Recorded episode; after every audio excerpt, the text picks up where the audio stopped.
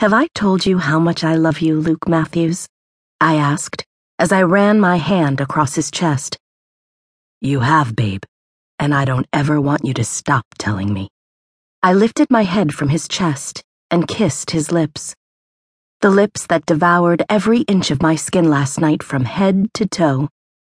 The lips that made me warm when I was cold. And the lips that gave me the security I desperately needed. It had been two months since Sam's and Gretchen's accident. Gretchen's leg was healing nicely, and Sam waited on her hand and foot, practically never leaving her side. Luke pretty much moved into my apartment, since Sam moved Gretchen into his. Lucky was staying with Giselle at her place because his apartment building had a flood and it was being renovated. Their relationship was still weird. Even though Giselle was pregnant with Lucky's kid, it didn't stop the two of them from seeing other people. It was awkward when one of them would bring the other out with us. I guess we should get up and head over to the bar. Luke sighed.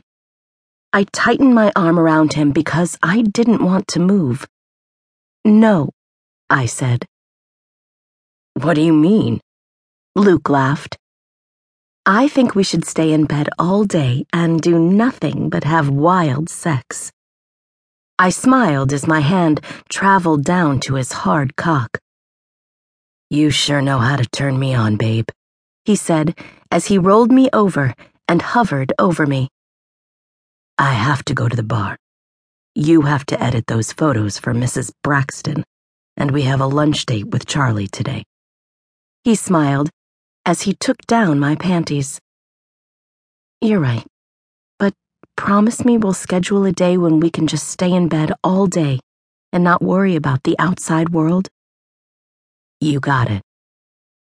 He smiled as he plunged his finger inside me. Now, give me your lips and shush. I'm going to make sweet love to you. After a sweet round of lovemaking, Luke took a shower and I made a pot of coffee.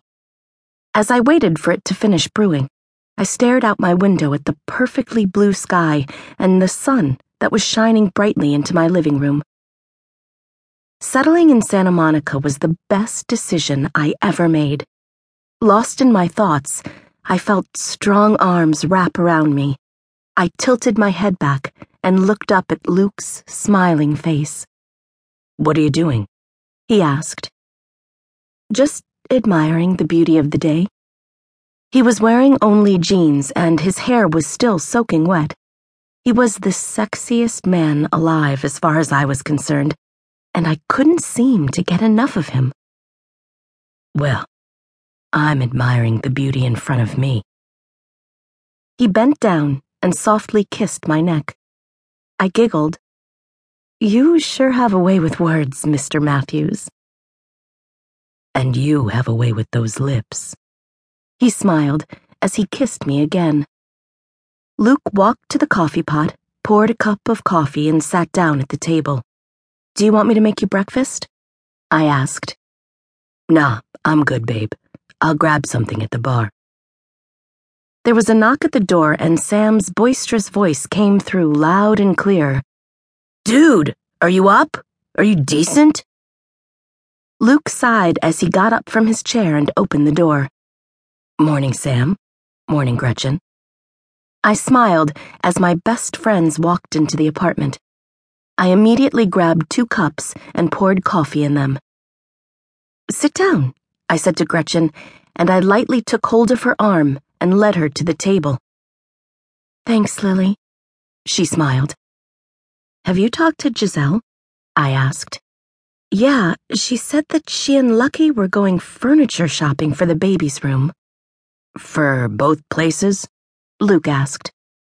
I'm not sure. She didn't say, and I know his apartment still isn't ready. To be honest, I think she likes having him around.